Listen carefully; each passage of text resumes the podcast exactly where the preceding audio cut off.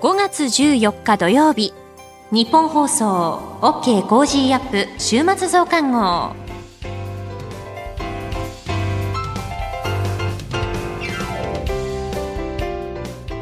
ニッポン放送アナウンサーの新行市佳です。OK コージーアップ週末増刊号。今週の放送でセレクトした聞きどころ今後のニュースの予定。今週の株式市場のまとめと来週の見通しなどを紹介していくプログラムです。番組の後半はコージーアップコメンテーターがゲストと対談するコーナー今月はジャーナリストの長谷川幸洋さんと麗澤大学教授の川上和久さん登場です今週もお付き合いください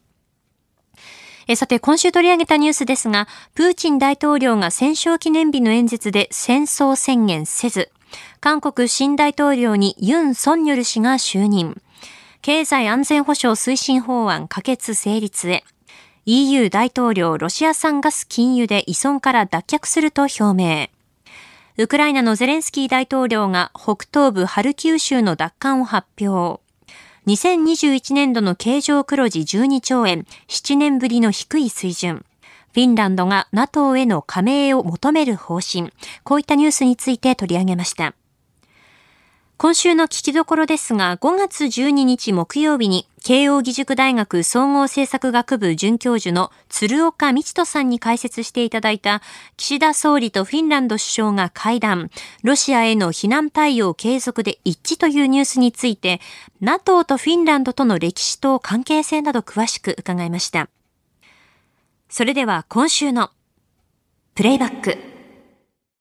岸田総理とフィンランド首相が会談ロシアへの非難対応継続で一致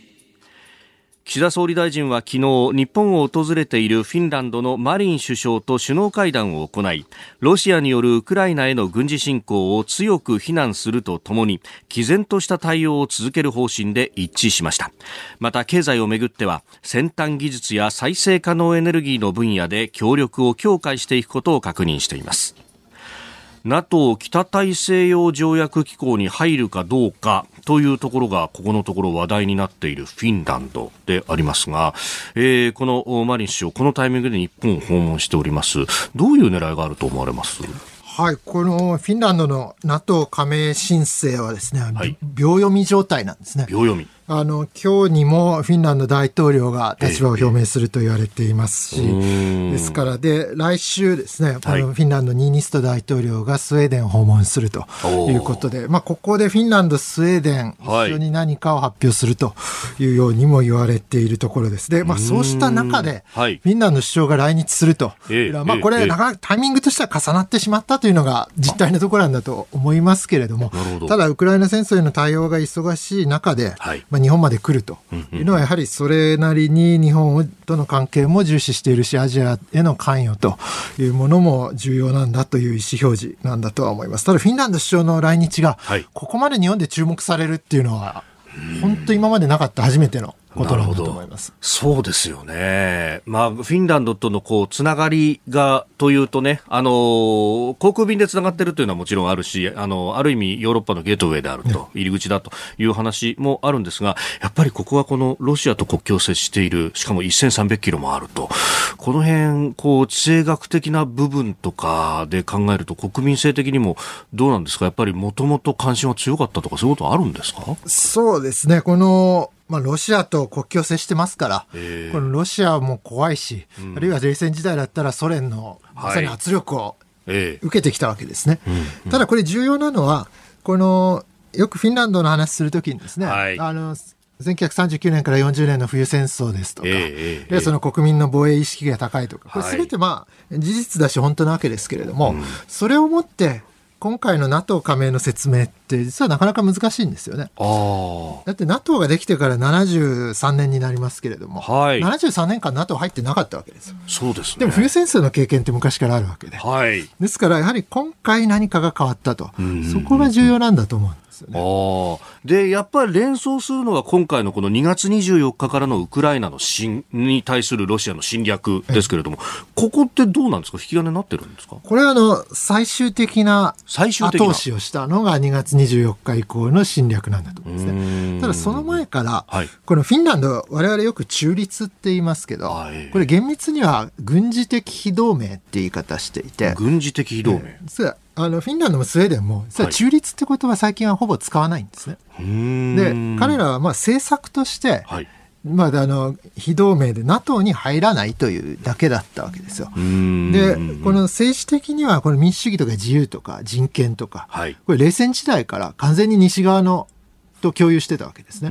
で、1995年、冷戦後の1995年には EU にも入ると。あはい、で関係を、まあ、ですからこの EU や NATO 諸国にしてみればフィンランド、スウェーデンっていうのは昔から我々の一部なんですね。であの NATO との関係でも90年代以降ずっと関係を強化してきて、はい、で2000年代にはアフガニスタンでの ISAF という国際治安支援部隊という作戦にもかなり大規模に参加しているんですね。ですから NATO とはもうずっと一緒に作戦もやってきていると。そう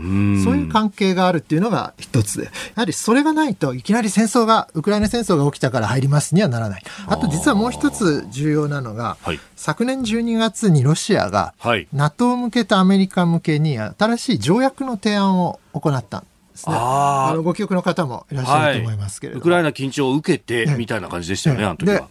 あの条約案の一番重要な点が、NATO の非拡大の約束なんですね。で当然ロシアはウクライナを中心とする旧ソ連諸国が念頭にあったわけですけど、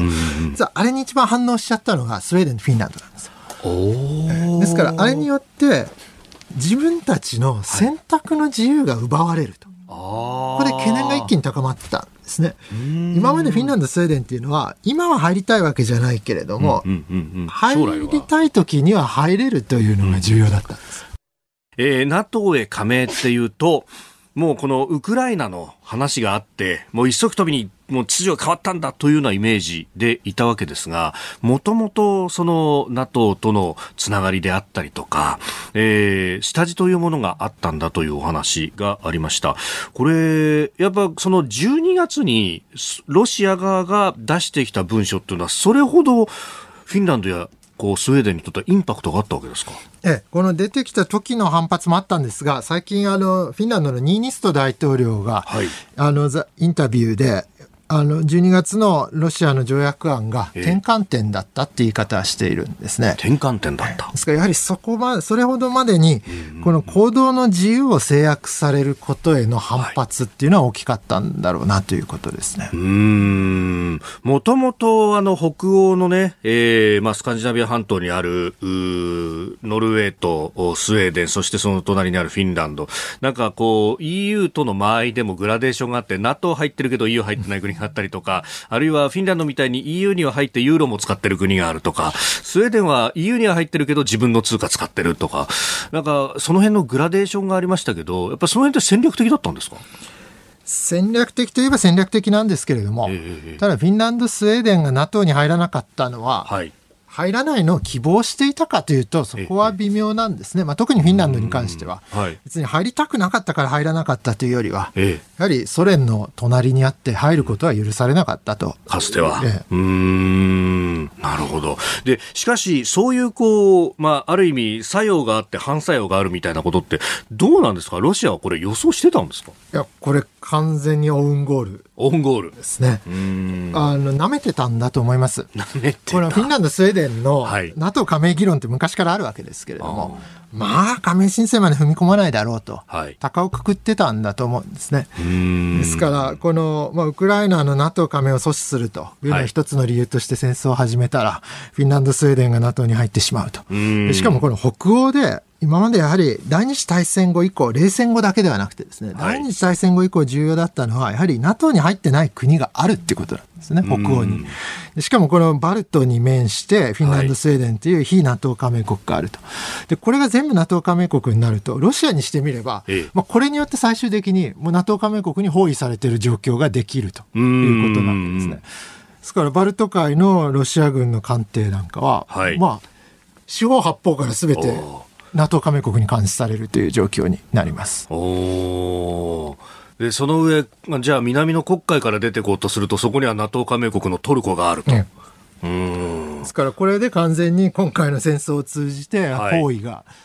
実現してしまったというですね、ロシアが望んでいたものとは全く違うところに来たと。正反対ですよね、むしろと。あともう一つ重要なのが、はい、これよくフィンランドとスウェーデン、これなんで一緒に一緒に行動しようとしてるんですかみたいな話よく聞かれるんですけれども、はい、これあのこれどちらかだけが入ると、ええ、この地域で一つだけ非 NATO 加盟国が生まれちゃうってことなんですよ。うそうすると何らかの挑発とかを全て受ける対象になっちゃうんですね。ああ、なるほど。で、それは分かっているんで、フィンランドもスウェーデンも一緒に動きましょうということで。ですから今回は、今まではフィンランドがスウェーデンが先行していた部分があったんですが今回は明確にフィンランド主導ではい、でフィンランドは自分たちが先に動けば、はい、スウェーデンも多分加盟に踏み切ってくれるだろうとそういう読みがあったんだと思うんですね。で、その読みが実現しつつあるということだと思います。おこれ、そのあたりで、こう、今回首相が来てますけれども、フィンランドの。で、あの、他方大統領のこう役割っていうのも、やっぱこれ象徴的ではなくて結構大きいわけですか、フィンランドね、外交安全保障、軍事という点では、実は大統領相当大きな役割、権限を持ってるんですね。あの、ですからこれ NATO の首脳会合も、はい、まあ、大統領が出席するんじゃないかという話もあってですからこのマリン首相のへの注目度はマスコミでも高いですけれども、はいえー、あの実はあのニーニスト大統領もしっかり注目しないといけないうん。むしろその来週スウェーデンを訪れるというような予定を聞くともう肝の部分は握ってるんじゃないかというようなところですね。まあ、これはあの国家元首としてあの、はいスウェーデンを国賓として訪問するんですね。ですからスウェーデン国王の招きで訪問するのが昔から決まってたんですね。あ、そうなんですね。うんただたまたまタイミングがこうなったんで、で、スウェーデン首相との共同記者会見も予定されているということで、はい、やはり何かの発表がというところですね。えー、フィンランドの首相の訪日、そして、まあ、ヨーロッパの地政学的な情勢等々についてもお話をいただきました。この後はこれからの1週間のニュースの予定と、後半は今週の株式市場のまとめと来週の見通しと続きます。どうぞ最後までお付き合いください。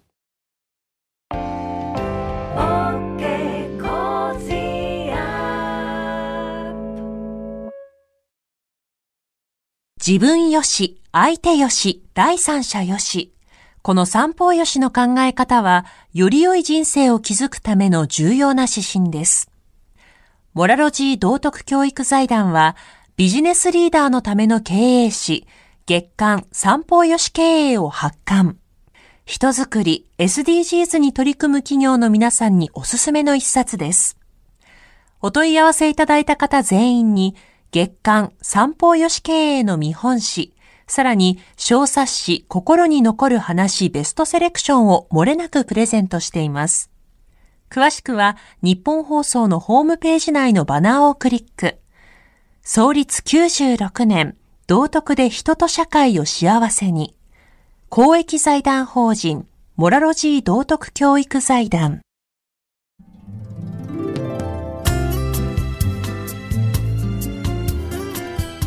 OK コージーアップ週末増刊号。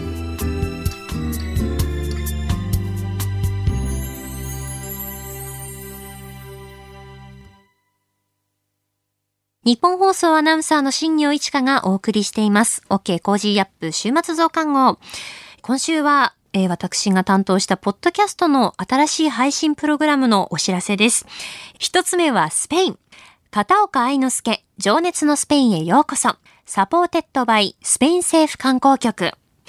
歌舞伎俳優の片岡愛之助さんが何度も旅してみたいと思える国、スペインの魅力を様々な角度から4回にわたって熱く語っていくプログラムなんですが、私、アシスタントを担当しました。愛之助さんとスペインとの出会いというのは歌舞伎だったそうなんです。歌舞伎とフラメンコが融合した舞台、五右衛門、石川五右衛門で主人公五右衛門を演じたのがスペインとの出会いでした。えもし石川五右衛門がスペイン人と日本人のハーフだったらという話で、あの五右衛門は小さな時からこうフラメンコを踊れるという設定だったので、そこでフラメンコを習い始めたんだそうなんですよね。そんなですね、フラメンコのことももちろんなんですが、まあ、スペインという国を、あの、聞きの皆さんにこう知っていただくために、どんな魅力がある国なのか、まあ、サグラダ・ファミリアをはじめとするおすすめの観光スポットの情報はもちろん、片岡愛之助さんが現地で満喫したグルメですとか、スペインの歴史についても深く掘り下げてお届けしていきます。すでにですね、2回分の配信がスタートしております。日本放送のポッドキャストステーション、そして Apple、Spotify などの各配信サービスでお届けしておりますので、ぜひチェックしてみてください。あの、私もかつて一度ですね、スペインのバルセロナを旅したことがあるんですけれども、うん、もっと他の地域も行きたかったなーって思ったんですよね。そんなスペイン各地域の特色ですとか、あと、愛之助さんとですね、スペインの思い出についても話したりしてます。スペインの思い出ちょっとだけここで話しますと、サグラダ・ファミリア行ってきました。まあ、高くそびえ立っていて、その迫力に最初は圧倒されるんですけれど、中入ってみると、雰囲気がまたガラッと違って温かみのある空間なんですよね。柱の先が枝分かれしていて、まあ、それでこう天井を支えているんですが、木をイメージしているということで森の中にいるみたいな気持ちになるんですよね。あとステンドグラスが本当に美しくって、西側に暖色系のステンドグラスがあったんですよね。夕方に行ったので、西日が差して赤とかオレンジ色を基調としたステンドグラスが光り輝く様子というのが幻想的で、いやー、今思い出しても、ガウディの光を取り入れるこだわりというのがこうあるんだなって感じた瞬間ですね。で、まあ、そんなことをこう思い出したりとかもしているうちに、こう、いても立ってもいられなくなりまして、えスペイン政府観光局の方から、東京にあるおすすめのスペイン料理屋さんを教えていただきまして行ってきました。そんなあのスペイン料理と一緒にあの写真を撮っている様子というのもですね、番組のインスタグラムにアップしておりますので、よろしければご覧になってみてください。えー、スペイン旅してみたいなと思っている方にとっては、ガイドのような番組になっているかなと思いますし、スペイン行ったことあるという方にとっては、ああ、そうそう、そういう場所あったよなってこう懐かしい気持ちになるような、また行きたいなと思える番組になっていると思いますので、えー、ぜひぜひ楽しんでいただければ嬉しいです。全4回にわたってスペインの魅力を紹介していく片岡愛之助情熱のスペインへようこそ。3回目と4回目は5月19日木曜日配信予定です。ぜひお聞きください。え続いてはですね、プロ野球についてのポッドキャストの番組ですね。人気ロックバンドクリープハイプのボーカルギターで熱烈なスワローズファンの尾崎世界観さんがパーソナリティを務めるポッドキャストのコンテンツ。クリープハイプ尾崎世界観の野球100% powered by ニッポン放送ショウアップナイターのシーズン15の配信が始まっております。こちらもお手伝いに、え、お邪魔しました。今回のゲストは新日本プロレスロスインゴベルナブレスで発ポン、内藤哲也さんです。ご存知の方もいらっしゃるかと思いますが、プロレス界では制御不能なカリスマとも呼ばれている内藤哲也さん。広島カープへの愛も制御不能なほどに強い方なんですよね。えー、それこそですね、あの内藤哲也さんの入場曲スターダストがカープのチャンステーマになっていたりですとか、あと他にもクリアレン投手の登場曲にもなっていますよね。で、それいけカープ著名カープファンリレー映像にも出演されていまして、本当にこうカープ愛に溢れている方でもあります。で、あの、尾崎世界観さんスワローズファンなんですけれども、カープファンにしようと、まあ、カープファンに染めようとですね、内藤さんがこう、プレッシャーをかけているところもありまして、まさにこう、異種格闘技戦になっております。えー、こちらも全4回にわたって配信されます。もうすでに1回目は配信されているんですが、18日に2回目、5月25日に3回目、6月1日に4回目の配信を予定しておりますので、ぜひこちらもたっぷりとお楽しみください。えー、どちらも日本放送のポッドキャストステーション、Apple の Spotify など各配信サービスでチェックしてみてください。続いてはこれからのニュースの予定を紹介します。5月15日日曜日、沖縄が本土に復帰して50年。5月16日月曜日、4月の企業物価指数発表。5月17日火曜日、定例閣議。太平洋の島諸国と日本の地方自治体が交流するネットワーク会議開催。自民党安倍派パーティー開催。カンヌ国際映画祭開催。5月18日水曜日、先進7カ国財務省中央銀行総裁会議開催。1月から3月の GDP 速報値発表。静岡県熱海市の土石流災害の被害者遺族らが違法な盛り土を造成したとされる業者などに損害賠償を求めた訴訟の第1回口頭弁論。5月19日木曜日、4月の貿易統計発表。3月の機械受注統計発表。5月20日金曜日、定例閣議。小池東京都知事定例会見。4月の全国消費者物価指数発表。5月21日土曜日、オーストラリア総選挙。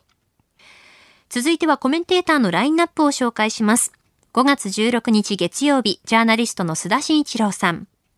17日火曜日、ロールシャッハアドバイザリー株式会社代表取締役、SBIFX トレード株式会社社外取締役、経済アナリストのジョセフ・クラフトさん。18日水曜日、ジャーナリストの佐々木俊直さん。19日木曜日、明治大学教授で経済学者の飯田康之さん。20日金曜日、外交評論家で内閣官房参与の三宅邦彦さん。コメンテーターの皆さんは6時台からの登場、ニュース解説をしていただきます。この後はコージーアップコメンテーターがゲストと対談するコーナー。今月はジャーナリストの長谷川幸洋さんと、麗澤大学教授の川上和久さん登場です。テーマは情報操作とメディアです。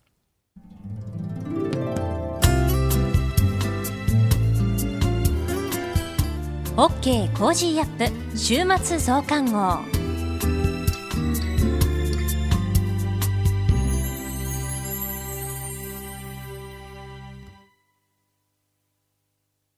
道徳って何だろう？思いやりって必要なの？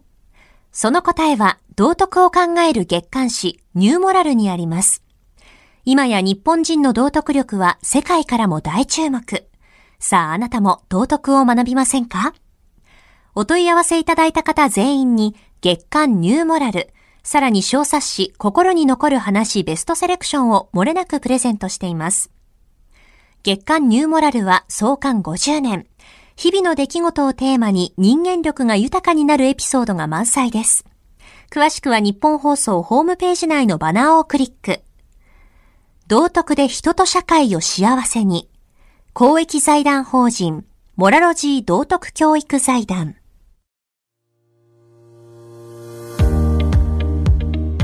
ジャーナリストの長谷川幸宏です。この配信は日本や世界を取り巻く様々な課題を掘り下げる対談番組。今回のお相手は、麗澤大学教授の川上和久さんです。どうぞよろしくお願いいたします。よろしくお願いいたします。さて、今回の対談のテーマは情報操作とメディアですが、ここで今回はとりわけ第一次世界大戦における情報操作、あこの絵についていろいろと伺っていきたいと思います。どうぞよろしくお願いします。よろしくお願いします。さて、あの、第一次世界大戦でも、まあ、いろいろな、あの、嘘が流れたと思うんですが、例えばどんなようなことがあったんでしょうか？典型的な情報操作の例ですけれども、はい、イギリスがですね、ドイツの残虐性というものを強調するために、はい、もちろんあの、いろんなポスターを作ってですね、はい、ドイツのですね、看護師さんは負傷したイギリスの捕虜をね、面倒を見てるふりをして毒薬を飲ませようとしてるとか、あまあ、はい、そういうポスターも作ったりしました、えー、で、当時はまだラジオは発達してなかったんで、えー、新聞だとか、えー、あるいはそういうポスター、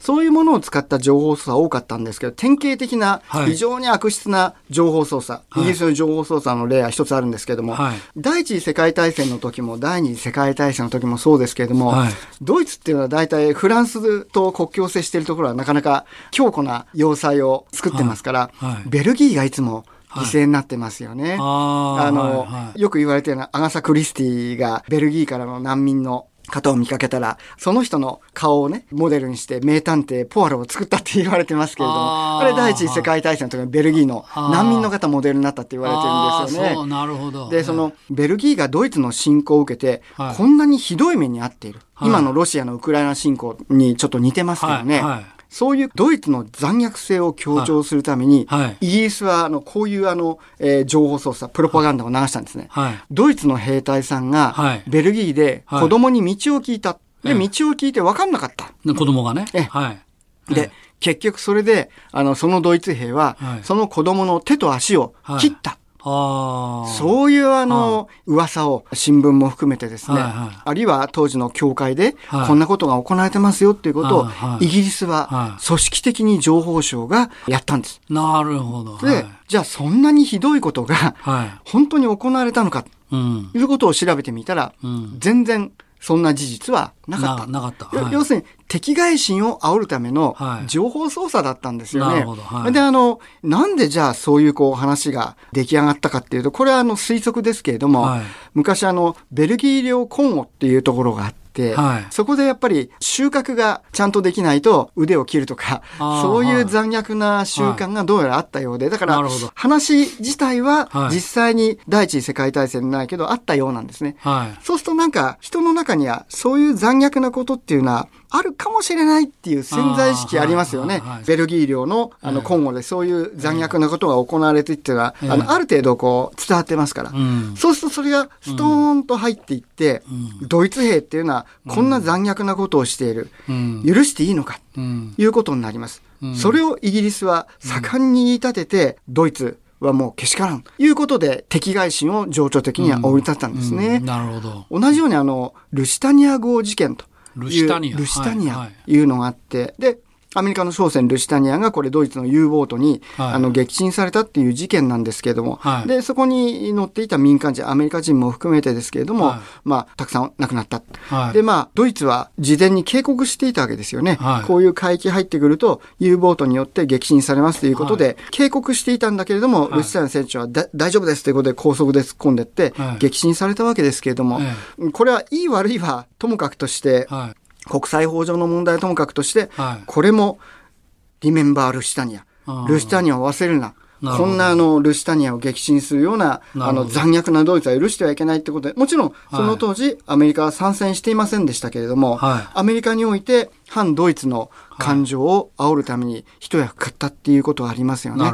ですから、敵の残虐行為というものを前回のカードスタッキングではないですけれども、はい、思いっきり話を持って強調するっていうことで、うん。情緒的に敵外心を引き起こすというような手法で、第一次世界大戦の時には敵に対するですね、敵外心を煽るというような情報操作が盛んに行われたんですね。なるほど。あの、前回、まあ、カードスタッキングについてお聞きしたんですが、はい、ネームコーリングっていうのがあるんですか？はい。ネームコーリングというのは、はい、いわゆる対象を名指しで批判して、はい、あいつはこういうやつは悪いやつだやっつけちまえ。はい、で、はい、そういうふうに煽って、情緒的な反応を引き起こすんですね。だから、論理ではなくて情緒ですから、確かにそうだと。あいつは悪いやつだと。そういうことを引き起こすと、非常にあの、世論が盛り上がりやすい。まあ、いわばなんていうんですかね、ギリシャの都市国家アテネが滅亡に向かうときには、デマゴークですよね。大衆の感情に訴え。て、煽るような、そういうあの、先導っていうのはよく行われたわけですけど、いわばそういう批判する相手を決めて批判して敵外心を煽るという手法。今の日本でも使っていると思います、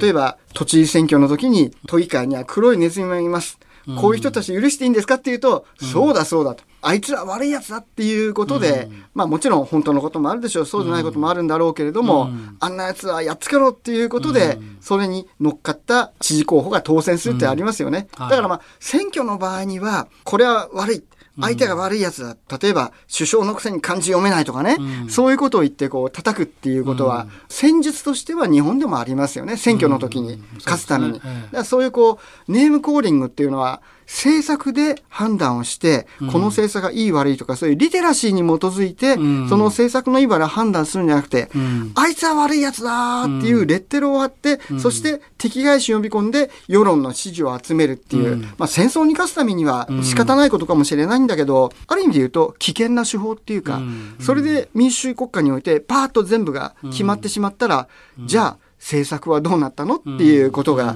得てしてですね、うん、問題になることあると思うんですよね。うん、そうですね、うん、いや、今のお話聞いててね、私も全く同感なのは、これも実は発言に気をつけて語らないといけないんですけども、うん、今のウクライナで、まあ、プーチン、ロシアがひどいことをやってると、うん、まあ、それはまず確実だろうと、はい、まあ、いろんな SNS の情報その他でね。で、そういうものを受けて、もうプーチンがとにかく悪いと、悪だと。だからこいつを片付けなきゃいけないんだと。いう話になっているわけですけども、私ももちろんプーチン悪いのはその通りだと思うんですけども、一方ですね、ちょっと離れてみて、安全保障政策、国家の安全保障政策として、これまでの一連の経過を考えてきたときに、果たしてアメリカの安全保障政策が完全に正しかったのか、うん、妥当だったのか、っていう問題を議論しにくくなる。プーチンが悪いっていう世論が盛り上がると。うんまあ、冷静にこのアメリカのこれまでやってきた NATO 拡大をめぐる議論っていうのがしにくくなるっていうことがあっあもう悪いのはもちろんプーチンです、それはもうはっきりしてる、けども、アメリカがこういう今回の事態を招いた時に反省すべき点はなかったのかというと、私はあったと、はい、まあ、あの今回はそれテーマじゃないんで、あんまり詳しくは言えないんですけども、まあ、簡単に言えば、2008年の NATO が開いた首脳会議で、ウクライナとグルジアの将来の加盟を決めた。で、これに対してプーチンが非常に反発した。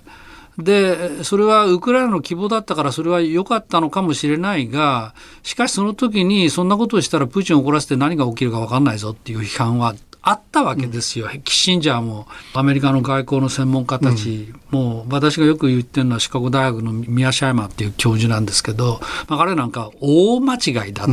批判してたわけですね、うん、でもそのことをなかなか今言い出しかねるみたいな空気がやっぱりあって、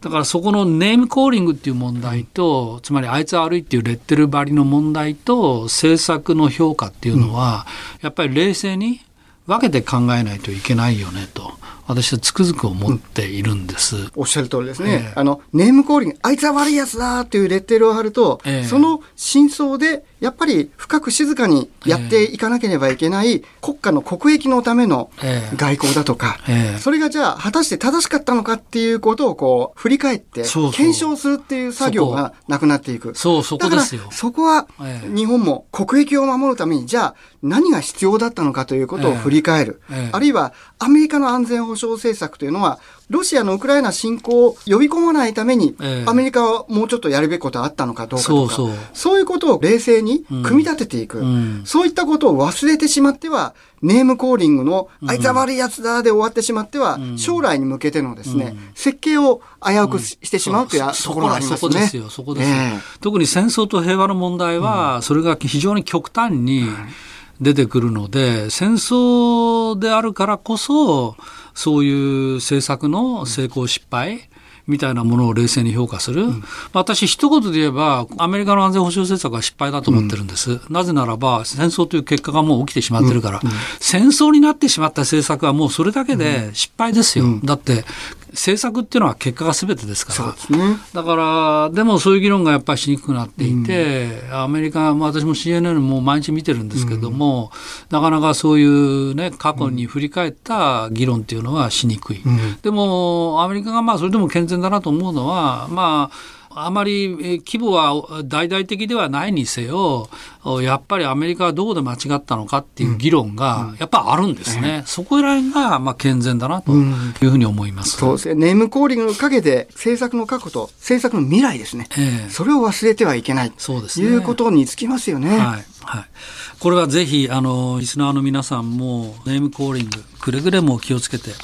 一歩引き下がって事態を見るっていう、こういう姿勢が大事ですね。うん、そうですね。その通りです。はい、えー、今日は川上和久先生にいろいろとお話を聞いてきました。またよろしくお願いいたします。今日はどうもありがとうございました。ありがとうございました。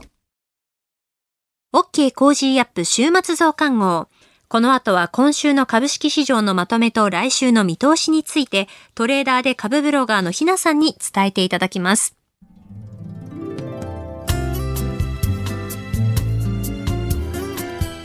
OK コージーアップ週末増刊号。